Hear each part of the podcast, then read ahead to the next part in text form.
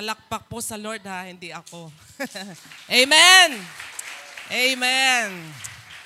Sige po, yaman kayo po ay nakaupo na. So, hindi ko na po patatagalin. Basahin po muna natin ang salita po ng Panginoon na matatagpuan po sa aklat po ng Hebreo. Dito po sa chapter 4, verse 16. Okay, so sabay-sabay po tayong magbasa. Isa, dalawa, tatlo. Let us then approach God's throne of grace with confidence so that we may receive mercy and find grace to help us in our time of need. Tagalog naman po.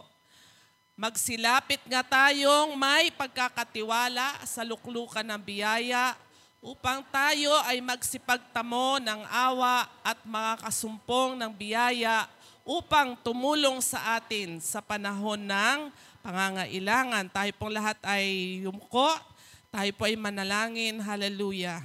Lord, sinabi nga po Panginoon ng anak mo na puno ka ng biyaya, Panginoon. It is because of your grace, kaya hindi mo ginagantihan ng anumang mga parusa ang lahat ng aming pagkukulang.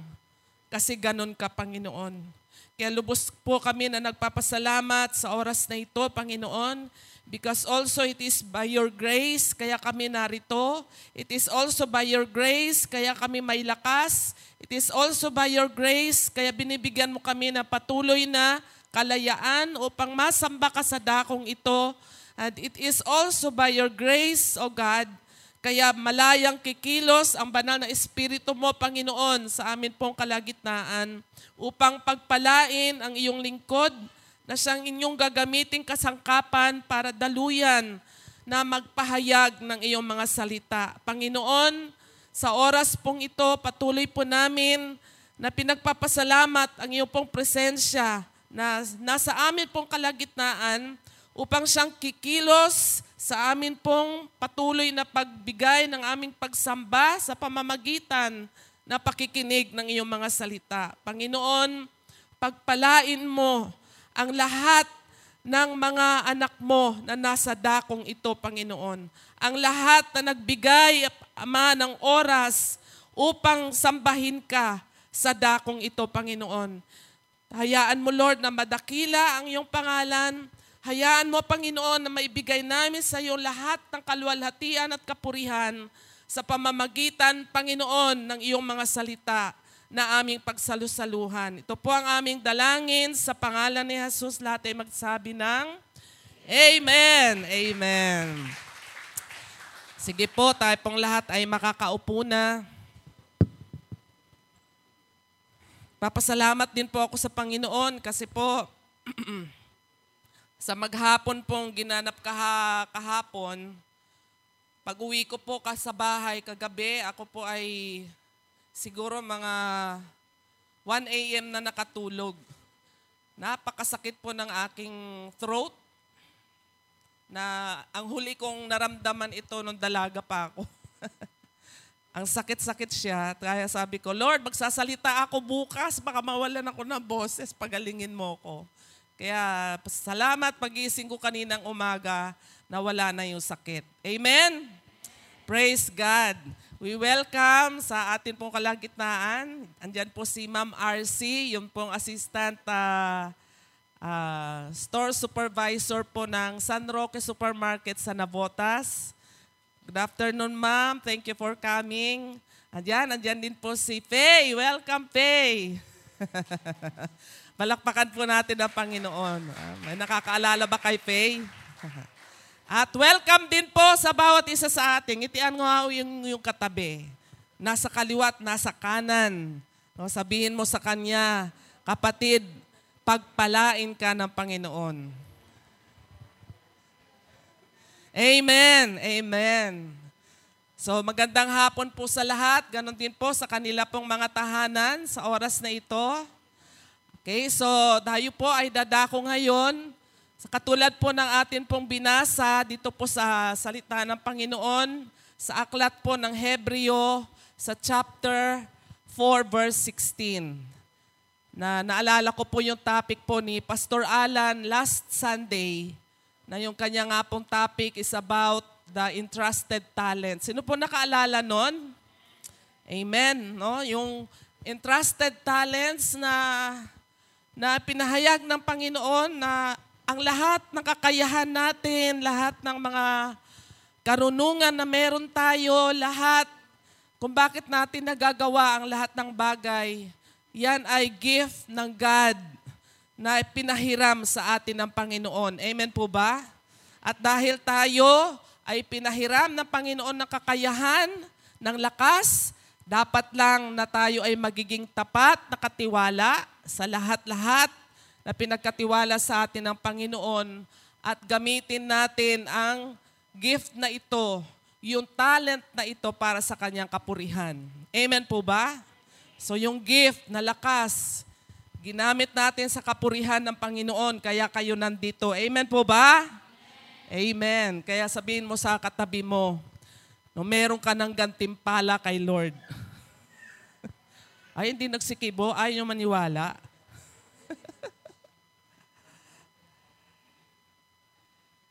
Alam niyo po, Napakahalaga po na maintindihan po natin bilang isang anak ng Diyos. Sino po anak ng Diyos dito? Amen. Napakahalaga po na kaya tayo binibigyan ng Panginoon ng mga kakayahan, ng maayos na pangangatawan sapagkat walang ibang layunin ang Panginoon kundi tayo po ay gamitin ng Diyos. Amen po ba? Amen? Nak, paki, paki-post yung next slide. Okay. Sabi po dyan, God gave the vision to His church. Yung church po, sabihin mo sa sarili mo, ako yon. Ako yon. Amen? Ibig sabihin ng church believers. Amen po ba? No, hindi po yung yun pong building na ito, ito po ay binuo para pagsamasamahin ng Panginoon ang lahat ng kanyang mananampalataya, lahat ng nananalig sa kanya. Kaya pag sinabing church, ikaw yon, isang mananampalataya ng Panginoon. So sabi po dyan, binigyan daw po tayo ng Panginoon ng vision. Ano po yung vision? Pangitain, assignment na dapat nating gawin para daw po ang lahat ng mga mananampalataya ay magkaroon ng magandang purpose sa buhay. Amen po ba? No? So yung vision, ano yung vision na yan na ginamit ng Panginoon? Sabi po, sa aklat po ng Kawikaan, 29 verse 18, pakibasa nga po, 1, 2, 3, go. Where there is no vision, the people perish, but he that keepeth the law, happy is he. So ulitin po natin, binigyan tayo ng Panginoon ng talents, niregaluhan tayo ng Diyos, walang bayad, ang lahat ng kakayahan na, na pahiram sa atin ng Panginoon. Ang nais ng Diyos, ito yung magiging goal ng isang mananampalataya. Dahil ang sabi po niya sa binasa natin, kapag wala daw pong vision, ang tao ay mayroong parusa. Ang, ang sabi po diyan, yung perish po na tinutukoy, next slide na, ang ibig sabihin po ng perish is to go around in an undisciplined. Ano pa po? Unrestrained, disorganized manner, and, ayan po, may kulang. Okay lang. So, ibig sabihin po, when there is no vision, the people were perish. Sabi diyan, ano ang kahulugan ng perish? Mapa, napaparusahan daw po ang walang walang pangarap sa buhay. Kumbaga parang parang maghihirap ka. Kasi ang tinutukoy po ng kawikaan, ito po yung explain po ni Pastor Elmer nung last soaking. Pero tingnan po natin yung kasing kahulugan ng salitang perish. Na ang isang mananampalataya na walang goal sa buhay ay ano, no, parang papetik-petik lang ba? Paisi-isi lang. Sabihin mo sa sarili mo, hindi ako yun. to go around, Parang gawin mo lang kung ano gusto mo. Tinatawag ka na mananampalataya, pero wala kang goal. Na ang goal mo, ikaw ay anak ng Diyos. Ikaw ay tagasunod ni Kristo. Hello? Amen po ba? So pag malinaw sa iyo, yun, yun, ikaw ay anak ng Diyos, so dapat ang isang mananampalataya, meron siyang goal sa buhay niya. Mamaya po, pagpatuloy po natin yon. Sabi dyan, disorganized manner. So sabi dyan, the church or believers with no, ang topos po kasi, yan po ang kahulugan po niyan is assignment, position, no, ang anumang iyong gagawin. Sabi dyan, the church with no topos, flounders without direction. Hello? Naniniwala po ba kayo? Kahit naman po ba sa literal na buhay natin, kapag wala kang goal, o suntok sa buwan na lang yung buhay mo, sige, ah, kumbaga, di, no, magtatrabaho, kakain, matutulog, o tapos, tapos na. Ano pangarap mo sa buhay mo? Wala. Ano gusto mo paglaki mo? Wala. Wala ka bang pangarap? Wala. May mararating kaya yon? Sino dito walang pangarap? Huwag na po magtaas ng kamay. Siguro sabihin natin, Pastora, marami akong pangarap. No, mga, mga kabataan marahil. Minsan yung mga pangarap sa buhay, gustong mangarap, pero ang feeling parang hindi ko naman kayang marating eh kasi wala naman kasing, hindi naman kakayanin eh. Kaya mangarap pa na ako ng mangarap, okay na, wag na lang. Kasi kahit naman pangarapin ko, parang ang hirap ding matupad. Pero alam mo, no, ano man yan, sabi nga kung ikaw mananampalataya at hindi, normal sa tao na meron siyang goal. Amen po ba? Amen? O ano man yung goal mo. Gusto ko lang po mag-asawa, tapos, tapos na, magkapamilya, goal pa rin yon. Amen po ba? Amen? Gusto ko yung anak ko, magkaasawa na. Kung goal ko, yung panganay ko, Lord, sana makasal na. Eh, paano kakasal? Walang ikakasal. Inaayawan yung manliligaw, paano ba yun? Sabi, sabi namin mag-asawa, sige, mangarap na lang tayo. Sa heaven, tsak, ikakasal yan. So sabi po, napakahalaga na meron po tayong goal. Ngayon, ang tanong, bilang isang anak ng Diyos, tayo po ba ay mayroong goal na gagawin para sa kapurihan ng Panginoon? Praise God sa nag-amen. Amen. Lord, narinig mo. Gawin mo po, Panginoon. So sabi po dito, napakahalaga ng isang mananampalataya ay mayroong layunin o pangitain o vision o nais niyang marating sa kanyang buhay sapagkat kapag wala po tayong goal bilang isang anak ng Diyos, napaka-imposible po na yung lakas, yung talent, yung gifts na kaloob sa atin ng Panginoon, yung abilidad na meron po tayo, hindi po natin yan maipagkaloob sa Panginoon. Amen po ba?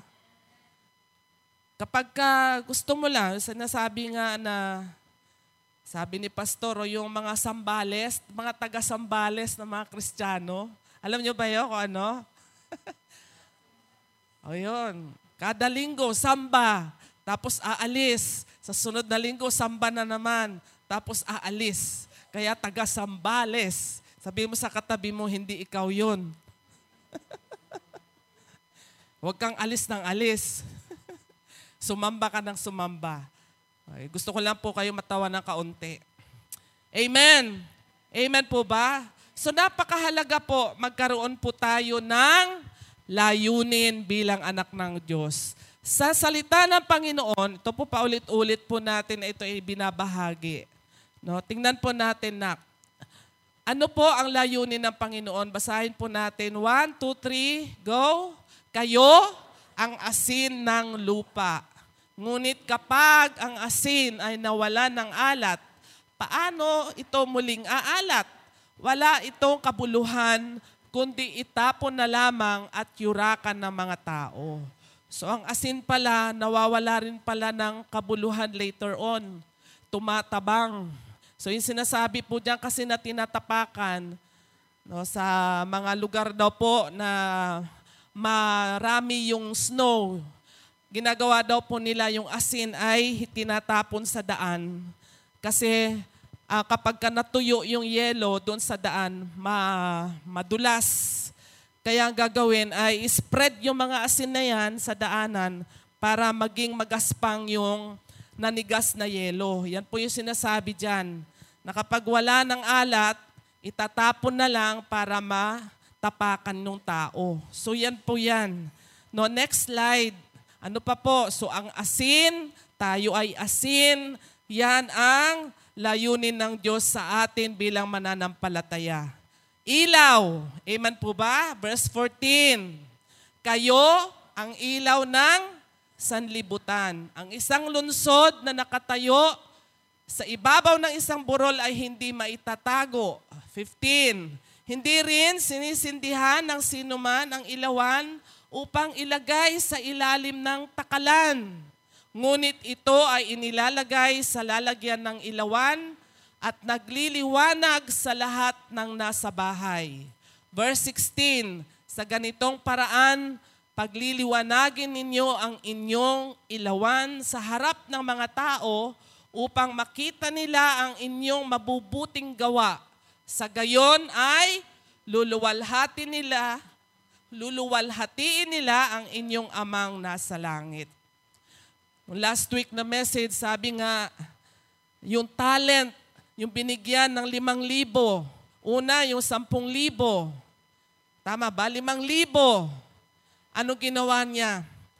Ginawa niyang puhunan para pagbalik doon sa may-ari ay mayroong tubo.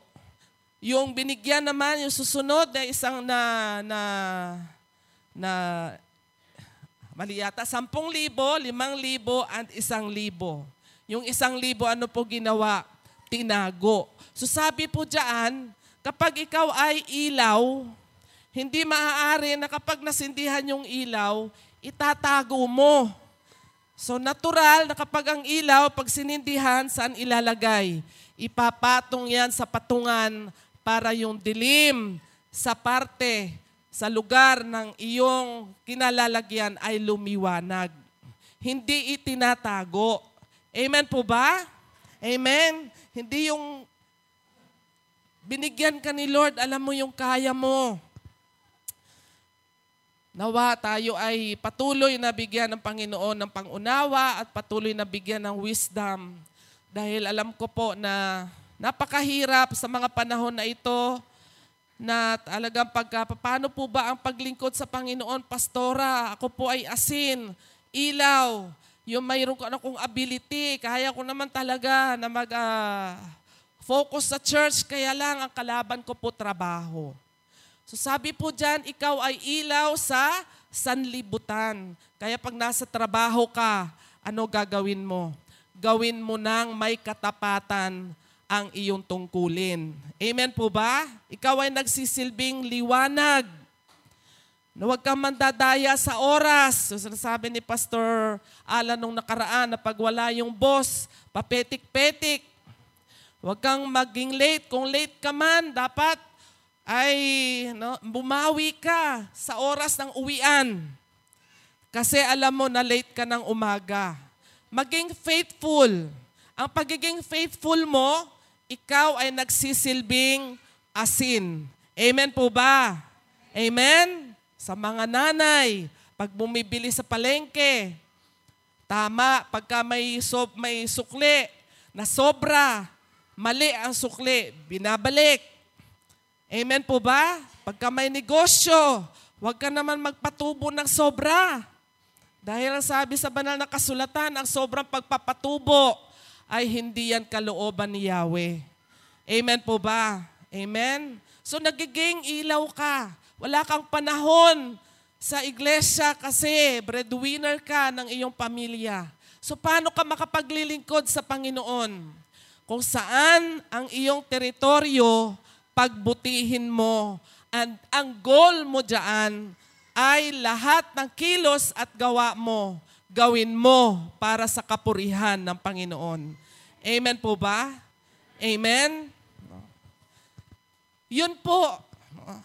Praise God, tayo pa ay patuloy na nag-encourage sa bawat isa sa atin na kung merong time para magtulong-tulong, dito po marami po tayo, katulad po, no, nagiging makulit po ako, no, nung nakaraang tayo ko, nag-encourage ako, no, kailangan ng tagaluto ng merienda ng Sunday School, kailangan ng teacher, sa mga bata, kailangan ng alalay, kapag may bata na naglisaw, pagka ang teacher ay nag-iisa, walang umaalalay, no? Pwede nating gawing rotation pag marami tayong uh, mga Sunday school staff na tutulong para yung namang last week na umalalay sa bata do sa taas, makapakinig naman sila dito uh, the following week para dahil marami po ang tumutuwang. Marami po tayong pwedeng gawin. Amen po ba? Amen?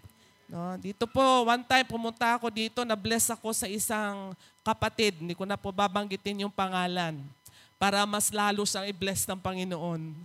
Nag-iisa. Alauna, nandito na ako. Umuwi na ako't lahat. Umuwi ako. Gabi na. Sabi ko na, kumain ka na ba? Eh, hindi pa po. Nag-iisa. Naglalagay ng mga yan. Kaya po, mayroon po tayong Christmas lantern. Sabi ko, kailangan ba ng katulong? Hindi na po.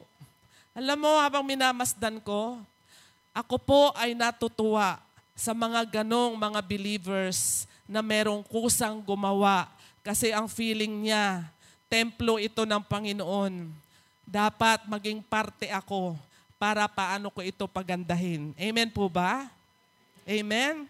No? Sa mga kalalakihan, masisipag magsundo, maghatid.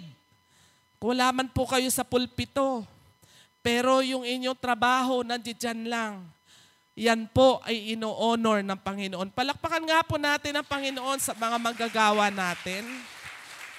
Amen? Sino po nag enjoy sa service? Sabi nila pa, Pastor, pagka sumasakay kami, ang dami tumutunog. Feeling namin mukhang mabubuwal ba kami o ano. Pero nag enjoy Amen po ba? Hello? Biyaya po ng Panginoon yon. Amen po ba? Amen. Kita niyo po, yan po ay galing po sa inyong mga dugo at pawis na mga walang sawang pagsuporta sa gawain ng Panginoon. Ang inyo pong mga ikapo at kaloob. Kaya po na provide ni Lord ang pangangailangan ng iglesia.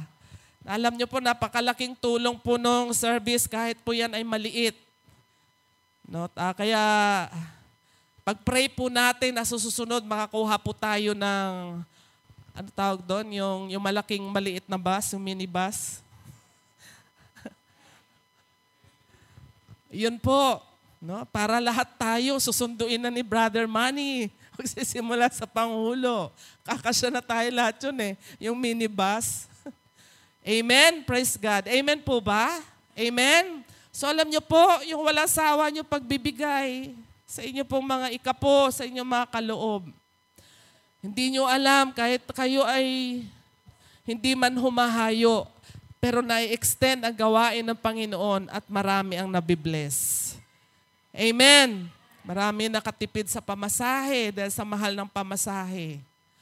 Yun po, kaya napakaganda na sabi diyan, ang goal, ang layunin ng Diyos sa kanyang mga anak, kayo ay asin. Tayo, amen po ba kasama ko? Tayo ay isang asin at ilaw ng sanlibutan.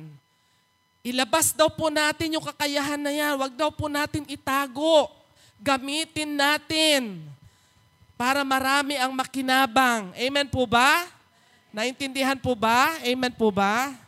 So sabi po dyan, inilalagay sa lalagyan para maliwanagan ang lahat ng nasa bahay.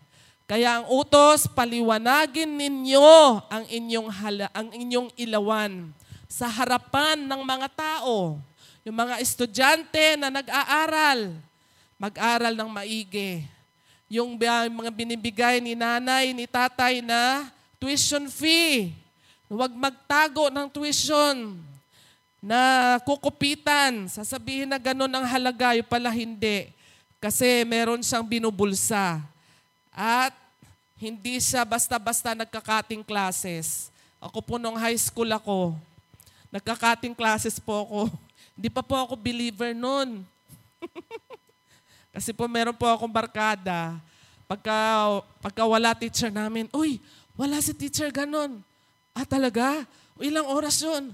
Pwede pa. Paborito po namin puntahan ng Cubao. Di pa po uso yung SM. Diyan po yung aming eskwelahan eh, yung gilid po ng SM North, yung San Francisco, diyan po ako nag-aaral. Madalas po kami sa Cubao. Pagka ang isang teacher namin, wala, yung isang subject, wala, takbo kami sa Cubao. Eh sila may pera. So manonood kami na sine, ako libre. Sasakay po kami sa, yung carnival ba yon? Ay yun, libre. Yung mga roller coaster. Kaya lang nadala ako. Kasi one time sumakat, sumakay ako sa octopus. Octopus ba yon? Nako, sumigaw po sa akin yung operator kasi nagwawala po ako. Ihinto mo! Ihinto mo! Mamamatay ako! Mamamatay ako! Sabi ng operator, iskandalosa, sasakay-sakay ka, di mo naman pala kaya. Kaya mula nun, din ako sumasakay. Nagkakating classes. Ano? Tapos pagka, sabi namin, hindi, babalik din tayo. Hindi na bumabalik. Ayun, bandang huli na office po kami. Kasi nagkating classes kami. Nagbigay na bigayan ng card. Nako, may line of seven ako. Eh, ang alam ng kuya ko, matalino ko eh. No, proud na proud sila sa akin, matalino. Binigay ang card, meron akong 80, 82. Hindi ko binibigay. Ginagaya ko yung pirma ng kuya ko. Sabi ng kuya ko, asan na yung card mo? Ay, hindi pa binibigay eh. Hindi nila alam, pinirmahan ko na. Binalik ko sa teacher ko. Oh, sabihin mo sa katabi mo, ito yung estudyante rito, wag kang ganyan. Ha? Pakita mo yung card mo. Oh, aminin mo, aminin mo. Na may bagsak ka, okay lang yan. Para matulungan ka ni nanay. You know, yung gifts, wag itago. Hayaan na magningning. Kaya wag po kayong laging mag, uh, mag-isip, ngayon namang mga pastor, wala nang ginawa eh, kundi, ano ko, eh paano to? Minsan, alam niyo yon no, may mga ganitong thinking eh. Minsan nahihiya ka nang pumasok sa church kasi sa kaka-encourage sa encourage ng pastor na para bang ang tingin ay parang hindi ka nagre-respond. Kaya pagpasok mo diyan, parang may guilt feeling ka. Kasi baka iniisip mo na baka isipin ng pastor na ko, itong ano na to, wala namang ginagawa sa buhay to. Matagal nang mananampalataya to, si Sambales pa rin to. Pero alam naman ng Lord, amen po ba? Kung di mo kaya maglakad sa bahay, lumuhod ka, ipanalangin mo yung nasa kanan, sa kaliwa, sa likod, sa harapan mo. Amen po ba? No, gusto niyo mag-join sa Prayer Warrior, meron pong group chat ang atin po mga kababaihan. Mag-join po para update po tayo sa kung ano po yung dapat ipanalangin.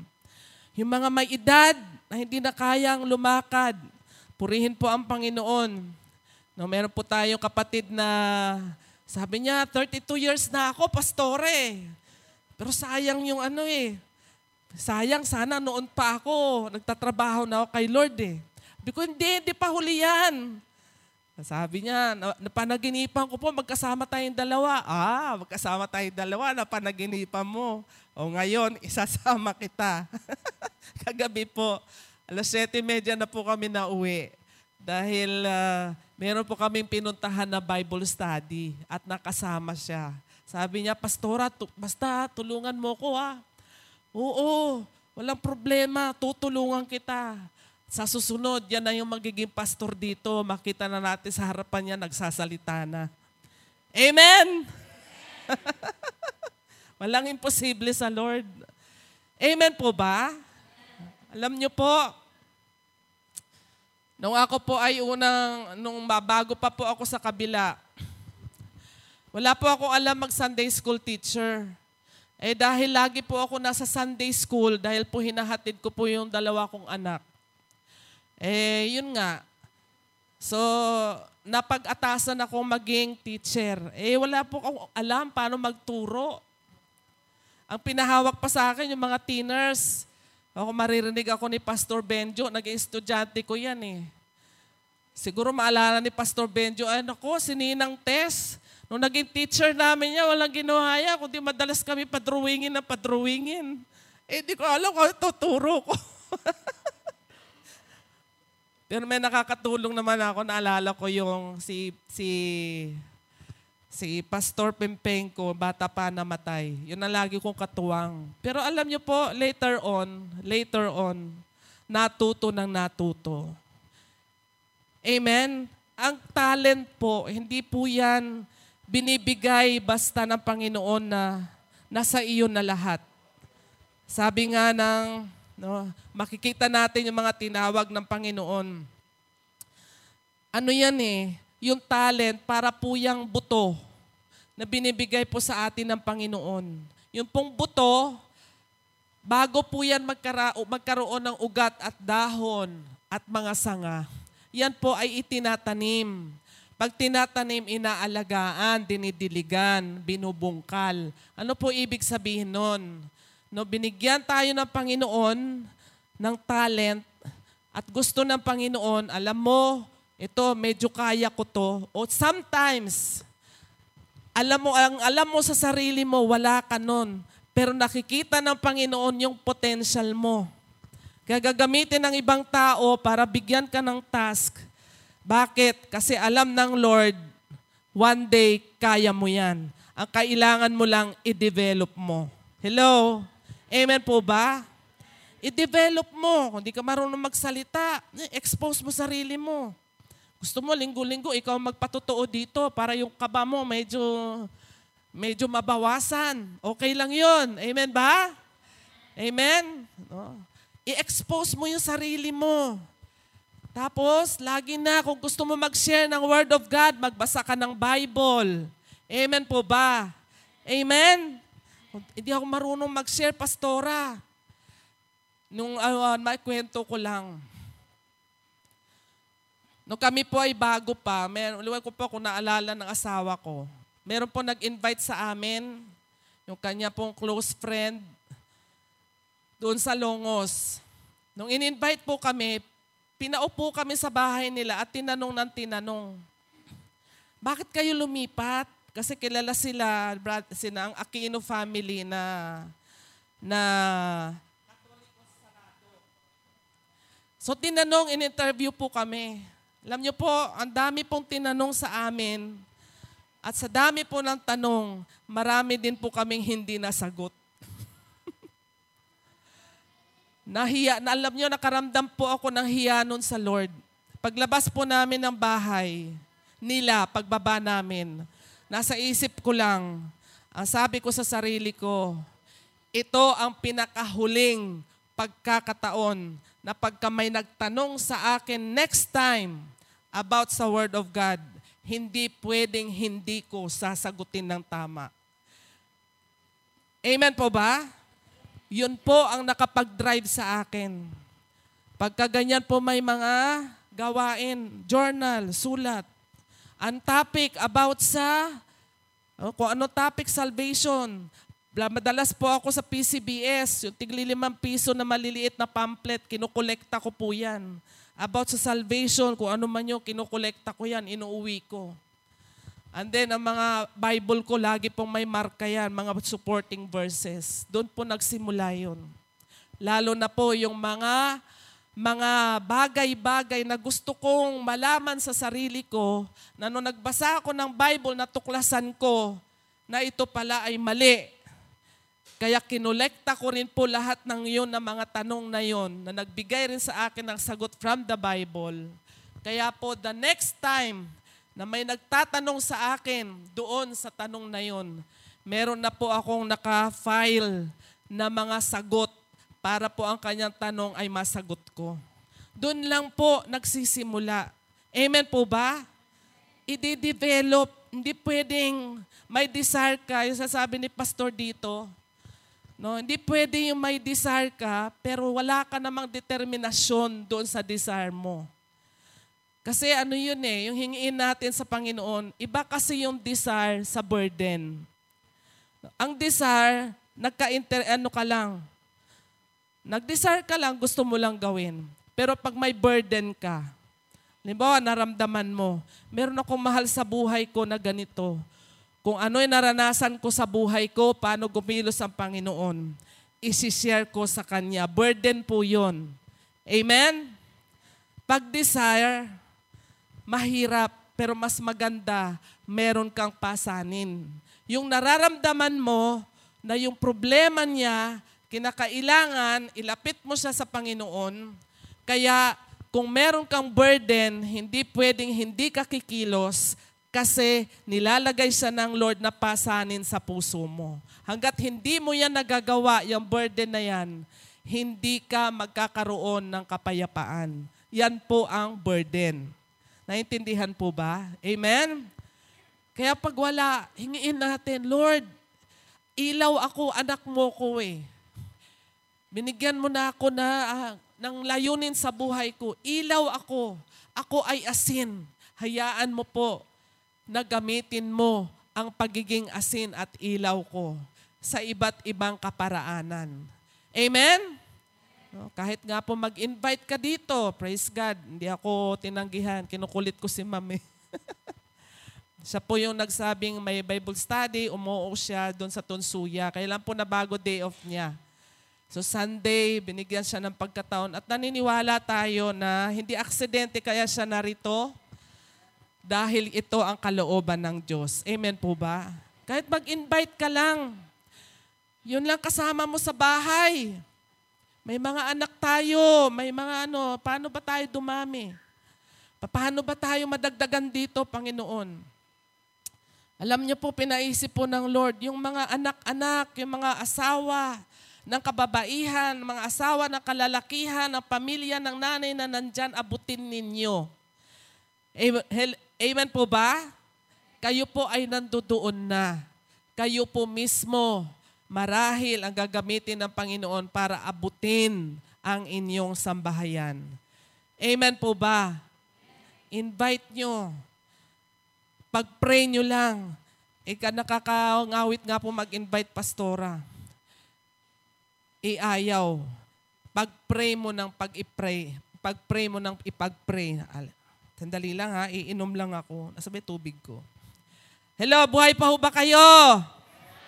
O inaantok na? Dali lang po ha. Nakaka-nervous dito sa unahan. Eh.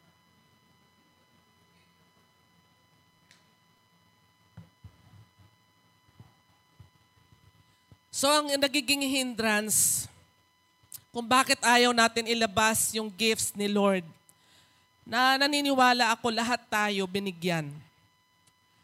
Ikaw ba ay nagda-doubt? Hindi ako tinawag ng Panginoon for that. Ano, ikaw ba ay, sabi mo nga, hindi ka aral, wala kang experience. Sometimes, sabi nga, ang assignment daw ng Lord sa isang iglesia, dalawa lang daw ang magiging dahilan para ang vision ay hindi ka magiging parte na ito ay maisakatuparan. Sabi vision natin, yun po pala. hindi ito. Ito, ayun. yung vision na kaloob ng Panginoon.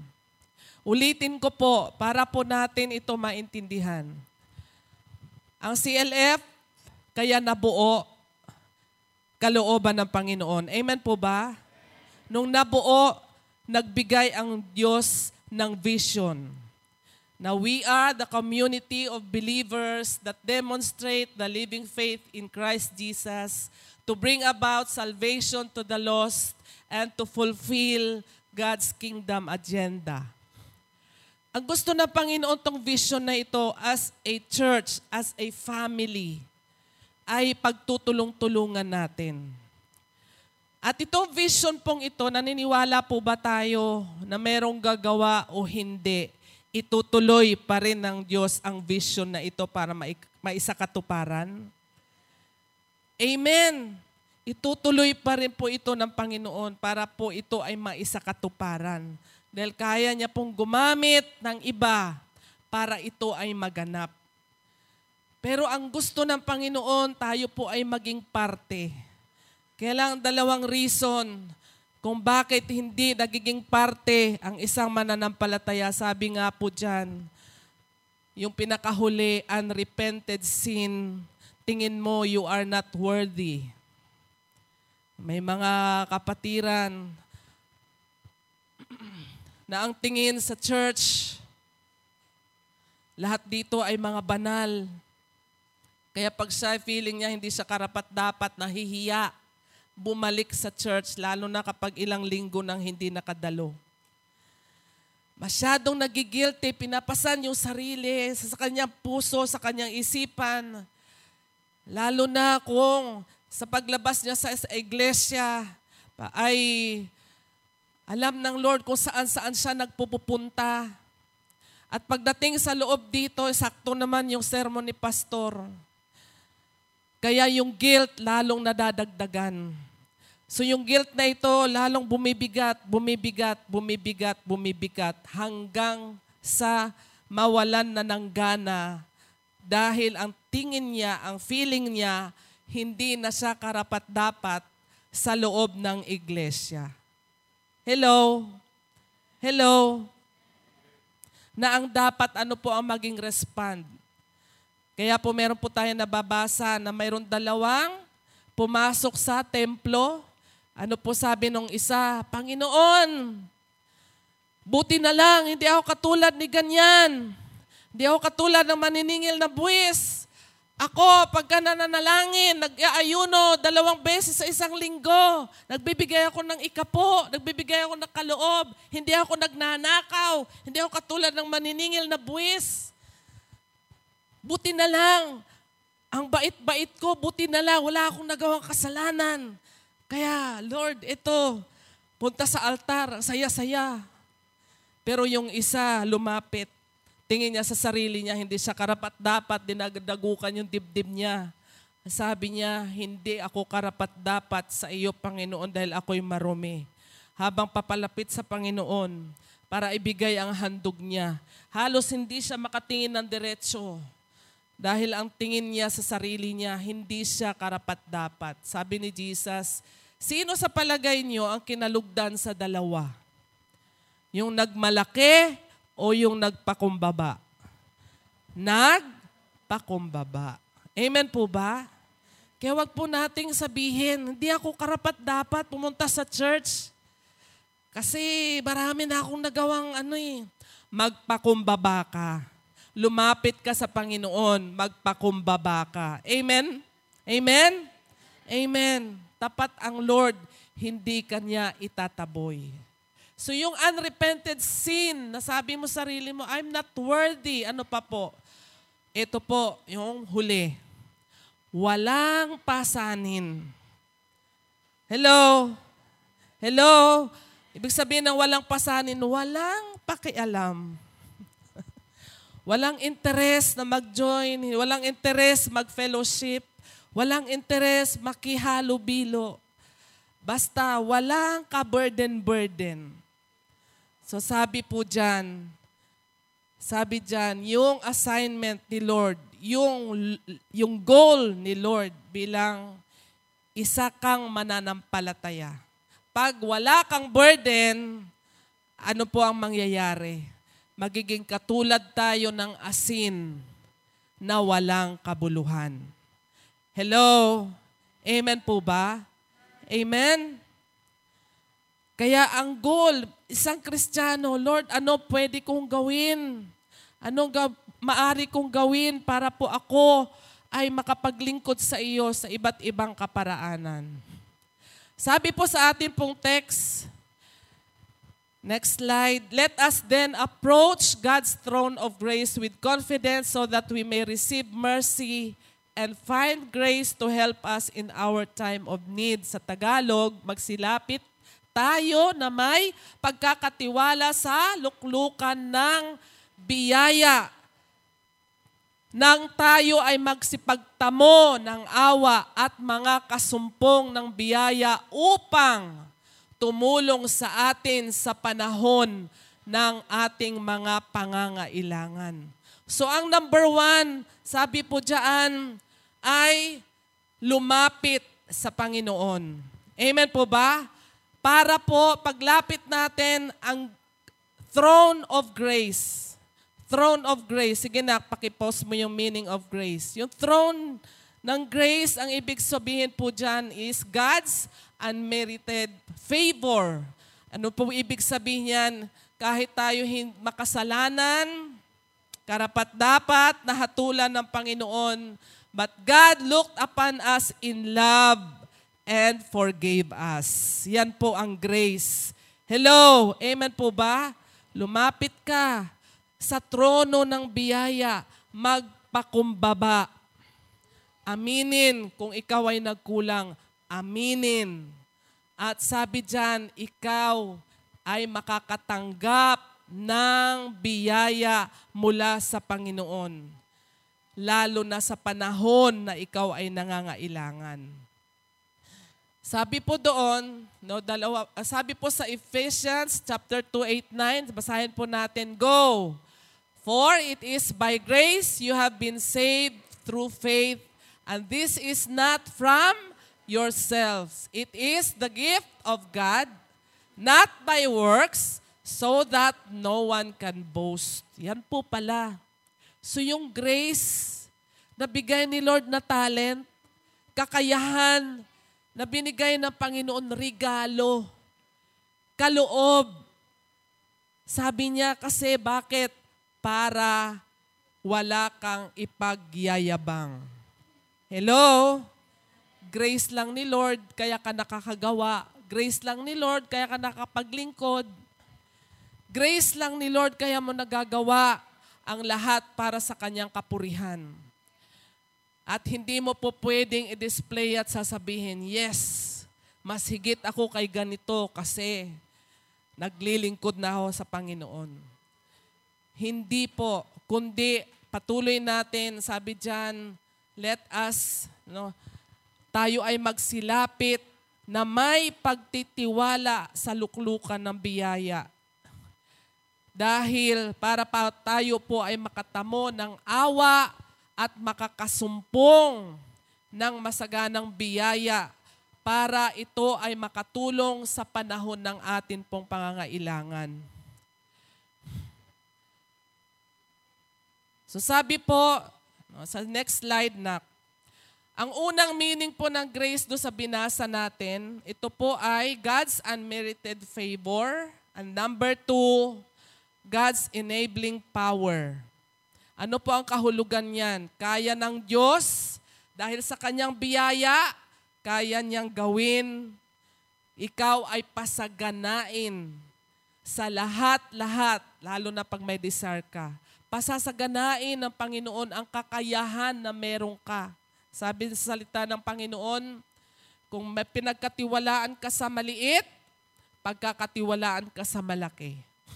Yung talento na binigay sa limang libo, nung kanya itong pinang, uh, pinangalakal, tumubo, binalik sa may-ari, kaya yung isa na hindi gumawa, kinuha yung sa kanya, ibinigay doon sa meron pa. Kaya sabi po dyan, kaya ng Diyos. Sabi dyan, God's enabling power for it is only by His power that we can be transformed. Tayo po ay kayang baguhin ng Panginoon. Diyan po sa binasa natin sa Hebreo, ang sabi po sa unang sentence, doon sa verse, to po, dali lang po ah. Sabi diyan, let us then approach God's throne of grace. Yung God's throne of grace, ito po yung unmerited power or unmerited grace. Ang isa po that you may receive mercy and find grace. Yung find grace po, ang kahulugan po niyan ay God's enabling power. Yung kaya ng Diyos na bigyan ka ng biyaya para kung ano man ang dinadaing mo, ano man yung kukulangan mo, ano yung kakapusan mo. Dahil kaya ng Diyos, dahil siya ay mahabagin, dahil siya ay mabiyayang Diyos, ibibigay niya sa iyo kung ano man ang kulang na meron ka. Kailangan mo lang lumapit. Hingiin. Amen po ba? Naintindihan po ba ninyo ako? No? Bigyan pa po natin ng diin. Ito po sa Exodus sa chapter 3, 7 to 13. Ito po yung kwento. Ito maganda po. Oh. Sino po nakakaalam ng kwento ni Moises? Amen? Nagbabasa pa ho ba tayo ng Bible natin? Okay, sabi diyan, ito po yung panahon na si Moses ay nasa bundok. Siya po ay nag-aalaga ng mga kawan. Tinaboy niya yung mga kawan at ang mga kawan po ay nakarating sa bundok ng Horeb. Pagdating po sa bundok ng Horeb, nakita ni Moises na ang puno ay nagliliyab. Pero yung puno hindi nasusunog. Pagdating doon, ay tinawag si Moises ng Panginoon. Moises, Moises, ang sagot ni Moises, ano po yun? Sabi ng Panginoon, huwag kang lumapit. Hubarin mo ang iyong sandalyas kasi nasa banal kang dako. Sabi niya, ako ang Panginoon ng iyong amang sina Abraham, Isaac at Jacob. Tapos iyan na po yung kasunod na verse. Sabi niya, sinabi ng Panginoon, nakita kong labis na pinahihirapan ng mga Ehipsyo ang aking bayan. Alam ko ang hirap ng kanilang tinitiis at narinig ko ang kanilang daing. Verse 8, At ako ay bumaba upang iligtas sila sa kamay ng mga Ehipsyo at upang sila'y dalhin sa lupaing mayaman, malawak. Yung pong sinasabi dyan na promised land. Sabi po, ang laki daw po ng promised land is 150 miles kasi po anim po na nasyon ang nandoon.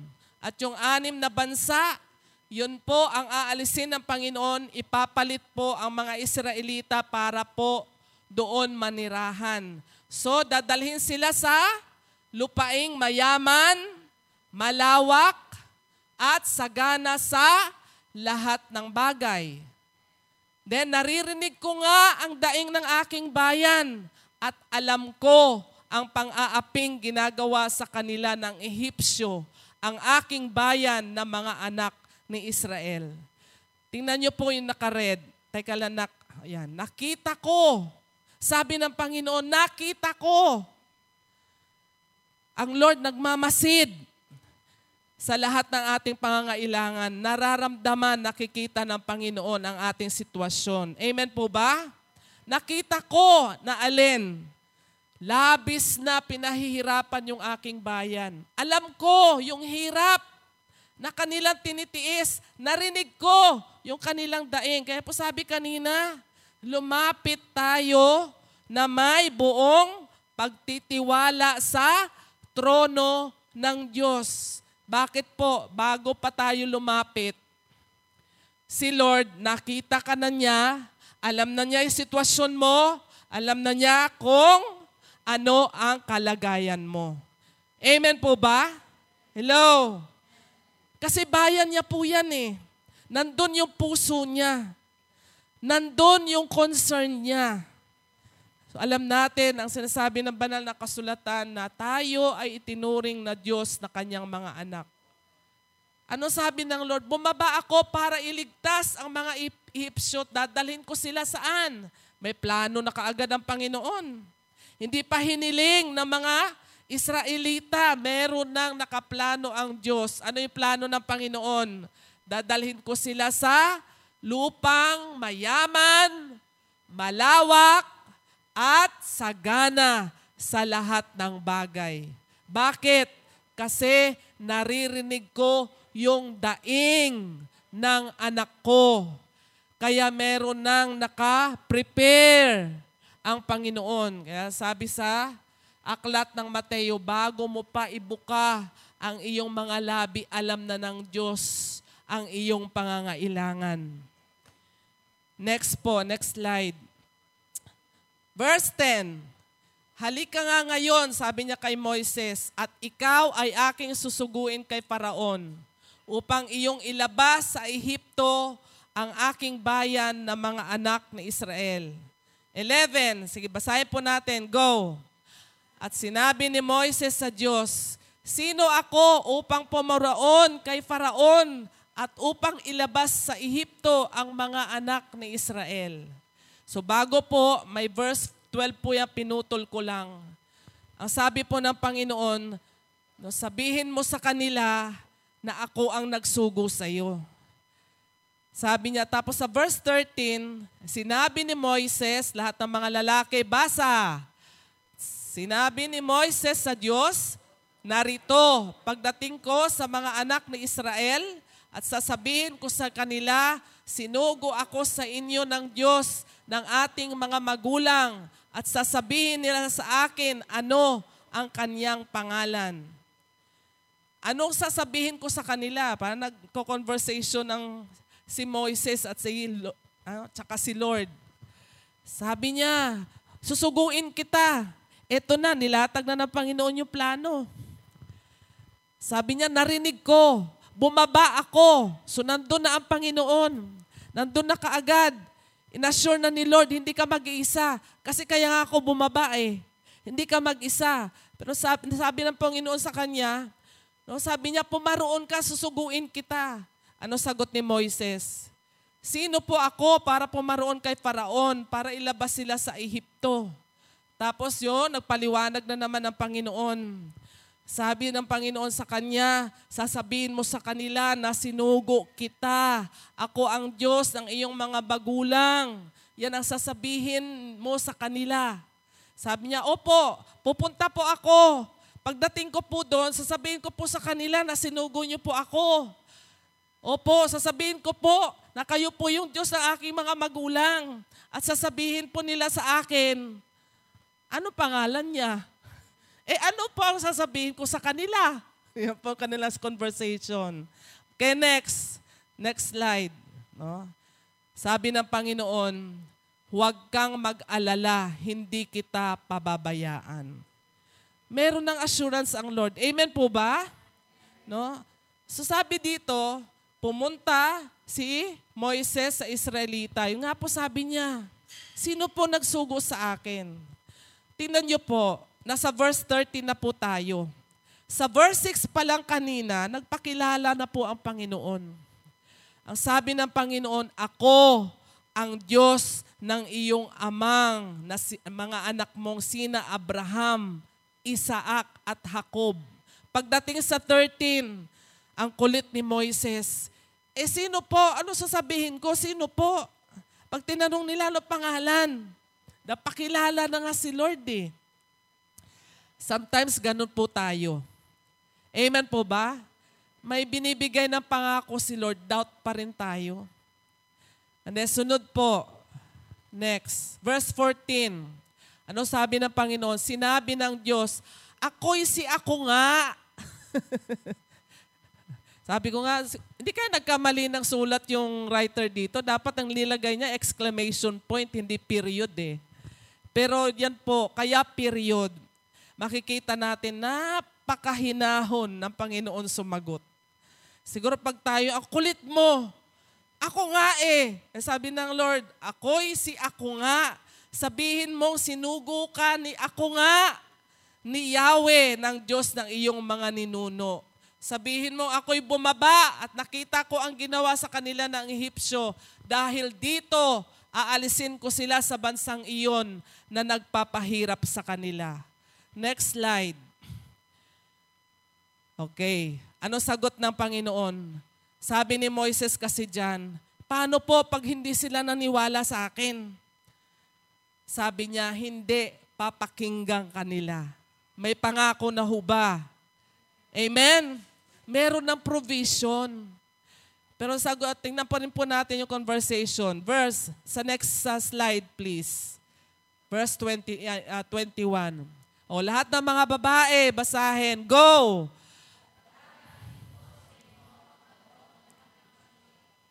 Upang may madala kayo sa pag-alis sa ganitong paraan, masasamsam ang ari-arian ng mga Ehipsyo. Nagkaroon na ng budol-budol doon. Sino na po nabudol dito? Sabi ng Panginoon, pagagaanin ko yung mga taga-Ehipsyo sa inyo, manghihingi kayo ng mga alahas nila. Ibibigay nila sa inyo. No? Lahat sila magbibigay. Kaya masasamsam ninyo yung ari-arian nila. Kaya si Lord yung pangunahin nagbubudol eh. Kaya sabi diyan, umabot na po sa chapter 4 ang kanilang conversation. Kasi po, duda pa rin si Moises. Tapos sabi po ni Moises, lahat tayo, basa. Itinanong ni Moises, anong gagawin ko kung hindi makinig sa akin ang mga Israelita at hindi maniwalang nagpakita kayo sa akin? Kulit, no? Oh. Yan na po yung nangyari. Next slide. Meron ba, nak? Ayan. Sa kasunod po nun, ang sabi po ng Panginoon, balik na, balik muna. Ano po gagawin ko? Sabi ng Panginoon sa kanya, ano yan dala mo? No? Tungkod po, ihagis mo. Hinagis. Naging ahas. Okay, kunin mo sa dulo. Pulutin mo, hawakan mo sa buntot, hinawakan. Nung hinawakan sa buntot, naging, naging baston ulit. Nagduda pa rin si Moises. Sabi ng Panginoon, yung kamay mo, pasok mo sa damit mo. Pinasok. Ilabas mo. Paglabas, puno ng ketong. Ipasok mo uli. Nung pinasok, ilabas mo. Nung nilabas, nawala yung ketong. Inulit na naman ng Panginoon. Pag hindi ka pa rin naniniwala sa, pag hindi ka pa rin nila paniniwalaan, gawin mo, kumuha ka ng tubig, sumalok ka, tapos yung tubig na nasa loob ng pitsil, magbuhos mo, magiging dugo. Kaya po dumating sa verse 10. Sabi niya, ano po sabi? Basahin natin, go. Sinabi ni Moises kay Yahweh, Panginoon, sa mulat mula pa, hindi po ako mahusay magsalita. Bagamat nangusap ka na sa akin, hanggang ngayon pautal-utal pa rin ako kung magsalita. Lingunin mo nga yung katabi mo. Sabihin mo sa kanya, patingin nga ng dila mo. Kasi po si Moises, makapal po yung dila. Kaya po siya, pag nagsasalita po, ay bulol. Makapal yung dila. Kaya sabihin mo sa katabi mo, tinaw nga dila mo kung makapal. Sige po, tinan mo kung makapal. Hindi naman pala makapal eh. Sino makapal na dila rito? Sino ang dila normal? Ay, wala. Lahat kayo makapal ang dila nyo. Ulitin ko tanong, sino ang dila dito ay normal? Yun. So kung normal yung dila mo, yung dila mo ang gagamitin ng Panginoon para maluwalhati si Lord sa buhay mo. Amen? Sabi niya, pautal-utal po ako eh. Sa iba pong salin, sabi ni Moises, makapal po kasi ang dila ko. Next slide, na. Ayan. Ano sabi ni Jesus? Verse 11. Basahin po natin. Malakas. 1, 2, 3, go! Sino ba ang gumagawa sa bibig ng tao? Sino ang may kapangyarihan para maging bingi o pipi ang isang tao? At sino rin ba ang nagbibigay ng paningin at nag-aalis nito? Hindi ba't akong si Yahweh? Yan. Amen. Diyan po pala nangyari yung baston. Nagpakita na po ng pang, ang Panginoon ng miracle. Utal-utal po ako, hindi po ako masalita kasi makapal po yung dila ko. Nakita niyo po, oh. Narinig niyo po ba yung magsalita ako eh? Tapos ako po padadala niyo eh, bulol nga po ako, makapal ng dila ko. Sabi ng Panginoon, sino pa ba yan ano, nagbibigay ng gumagawa na bibig? sino ba ang may kapangyarihan para maging pipi o bingi isang tao? Hello? Sabihin mo lang naman eh, alam mo, mahal ka ni Lord. Alam mo, pumunta ka sa church. Hello? Amen po ba? Hello? Ah, kaya yan na po yung kasunod pala, yung kinuwento ko kanina. O sige, ano yung hawak mo, baston? Baston. Yun na po, nag-perform na po ang Panginoon ng miracle para lang makumbinsi si Moises. Okay, next slide. 12. Kaya nga, lumakad ka na at tutulungan kita sa pagsasalita at ituturo ko sa iyo ang iyong sasabihin. Talagang napakapasensyoso ng Lord kahit anong tanggi. Tutulungan na nga kita magsalita. O, tingnan natin. Next slide. Ayan, 13. Yahweh. Ano po sugon niya? Yahweh, maari po bang iba na lang yung suguin mo?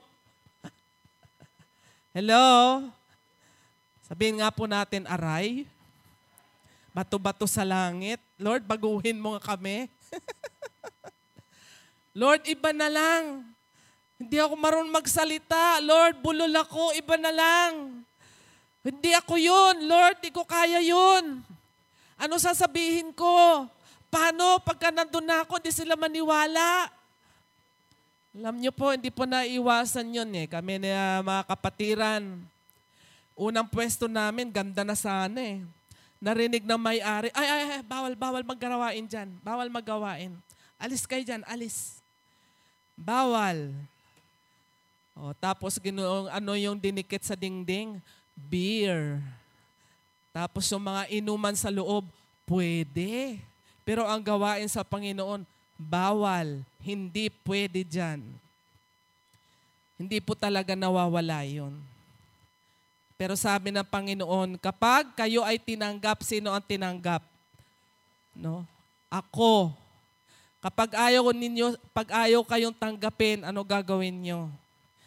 Eh, di naman namin pinagpag. Pinagpag ba? Hindi naman. Nag-declare kami ng pagpapala. Sabi ng Panginoon, kapag kinahiya daw ta natin siya sa harapan ng mga tao, ikakahiya din daw tayo ng Panginoon sa harapan ng kanyang mga anghel at sa harapan ng kanyang ama. Kaya pagkaalam natin na meron tayong kailangan na sharean, sabihin mo lang, mahalaga ka sa Diyos. Manalangin ka, yun lang. Manalumapit ka sa Diyos dahil ang Diyos ay buhay. Totoo siya. Kapag lumapit ka, hindi ka bibiguin. O tapos lumayas ka na. Bahala ka na. hindi mo na alam kung ano sasabihin mo dahil nininervyos ka eh. Sa ganun pong paraan, konting kataga, nakakapag, nakakapagbigay lasa ka sa buhay ng taong iyon. Amen po ba? Kasi pag lagi mo sabihin, hindi ko po kaya.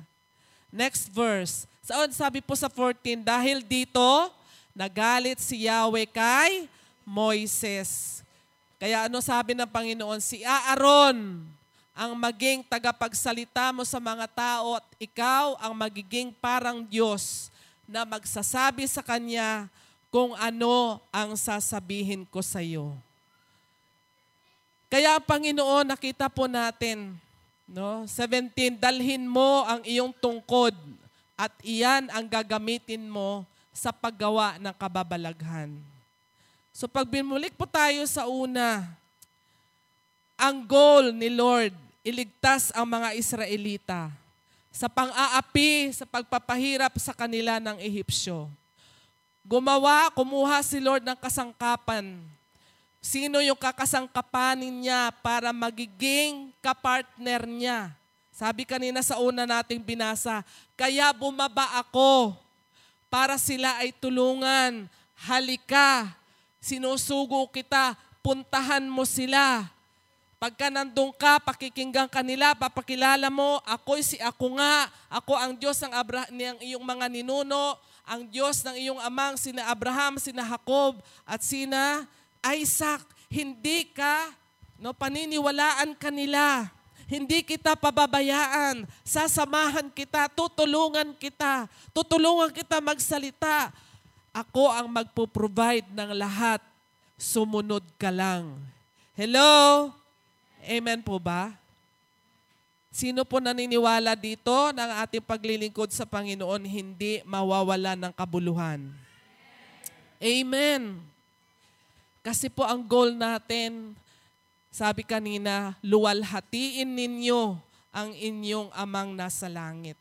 Kaya sabi nga, ang isang believer na walang goal, to glorify His Father, to glorify ng kanyang Diyos sa kanyang buhay anong mangyayari? Ikaw, sabi doon kanina, no, parang walang kabuluhan ang magiging buhay kristyano mo. Amen po ba? Hello? Amen po ba? Marami po tayong pwedeng gawin sa ano po ang ating makakaya. Amen po ba? Amen? So sabi diyan, dalhin mo ang iyong tungkod hanggang sa katapos-tapusan. Yan pong tungkod. Next slide, yung meaning ng tungkod. Sabi po dyan, God gave an assurance to Moises that He is with him, a spiritual guide in the journey of Israelites. So ang tungkod po ay simbolo ng authority, power, discipline, defense of the sheep, at represents long-suffering and kindness of God. Kaya po yung tungkod na daladala ni Moises, dalhin mo yung tungkod mo. Diyan, gagamitin mo yan para i-display ang power ng Panginoon. So yung provision ni Lord, bago ka pa magpunta, may provision na. Hindi ka utusan ng Diyos kung wala siyang provision na ibibigay sa iyo. Amen po ba? Amen? Hindi po tayo pagkukulangin. Magugulat lang po tayo yung mga bagay na hindi natin pinanalangin, dumarating na lang.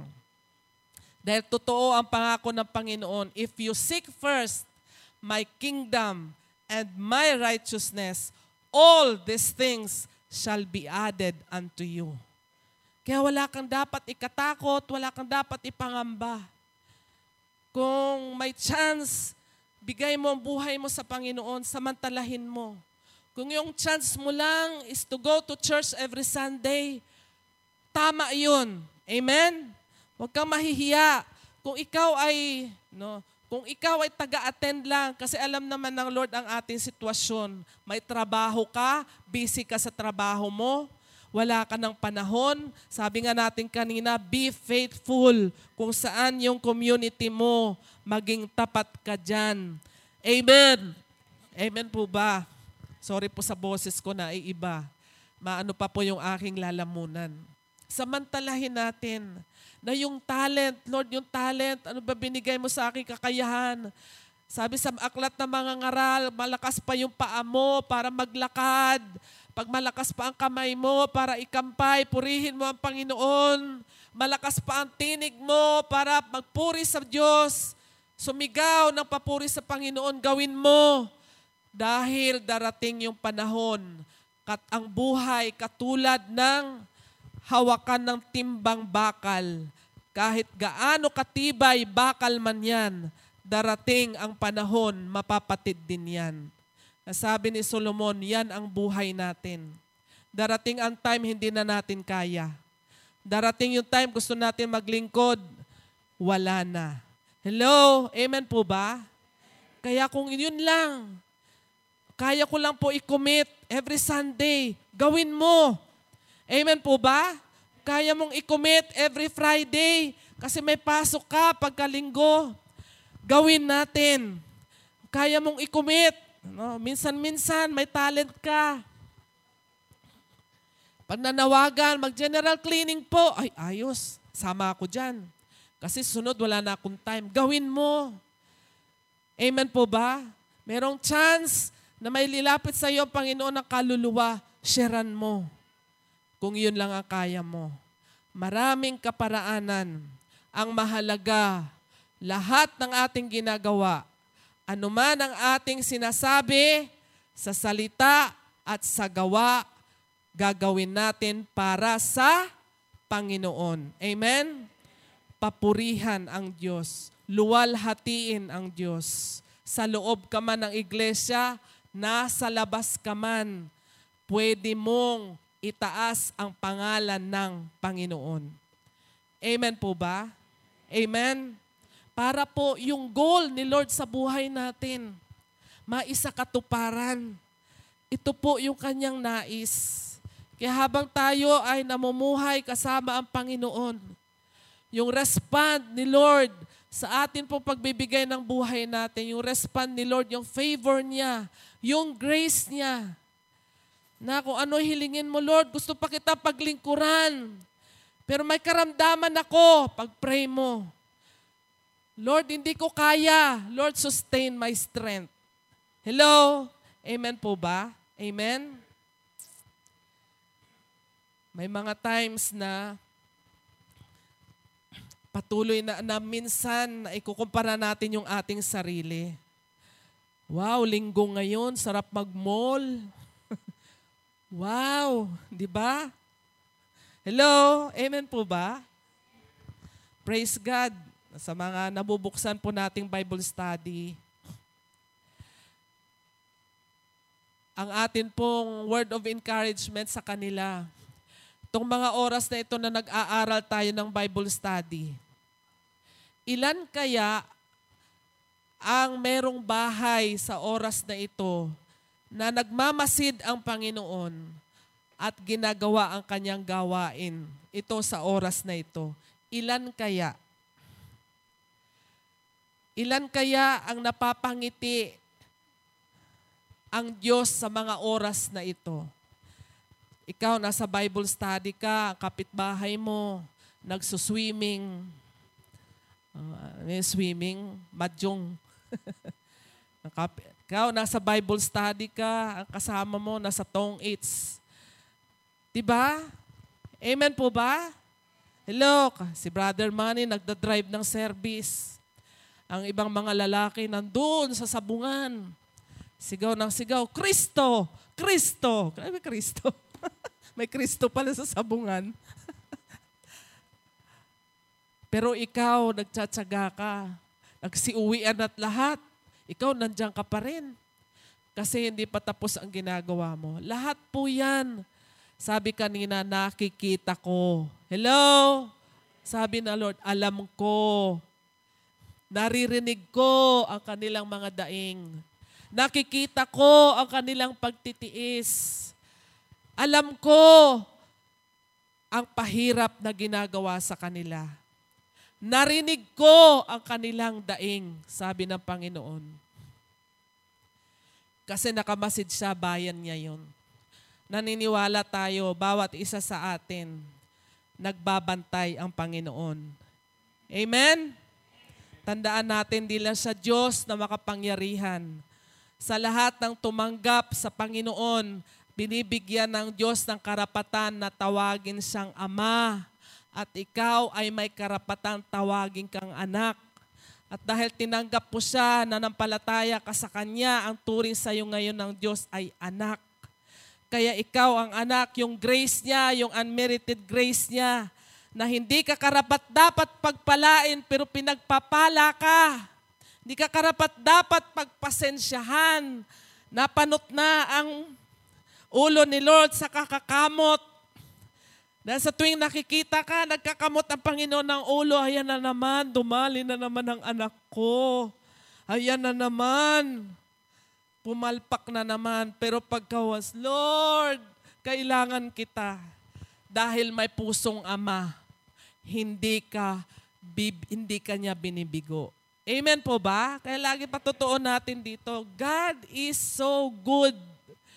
Marami akong pagkukulang, pero hindi niya ako binibigo sa panalangin ko. Why? Tatay kasi eh. Hello? Tatay, pusong magulang. Kaya how much more kung ang desire ng anak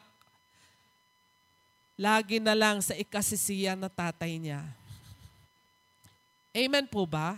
Nakukuha po ba? Alam niyo po, wag po tayong mag-alala, mag-alangan, wag po tayong manghinayang sa panahon na i-spend natin para sa Panginoon. Samantalahin natin ang pagkakataon habang may lakas pa tayo. Samantalahin natin. No? Huwag po tayong umasa sa online para makadalo, makasamba. Dahil naniniwala tayo hanggat may laya pa tayo makasamba sa Panginoon, hanggat bukas pa ang simbahan at malayo pa tayo makakapunta sa iglesia, samantalahin natin.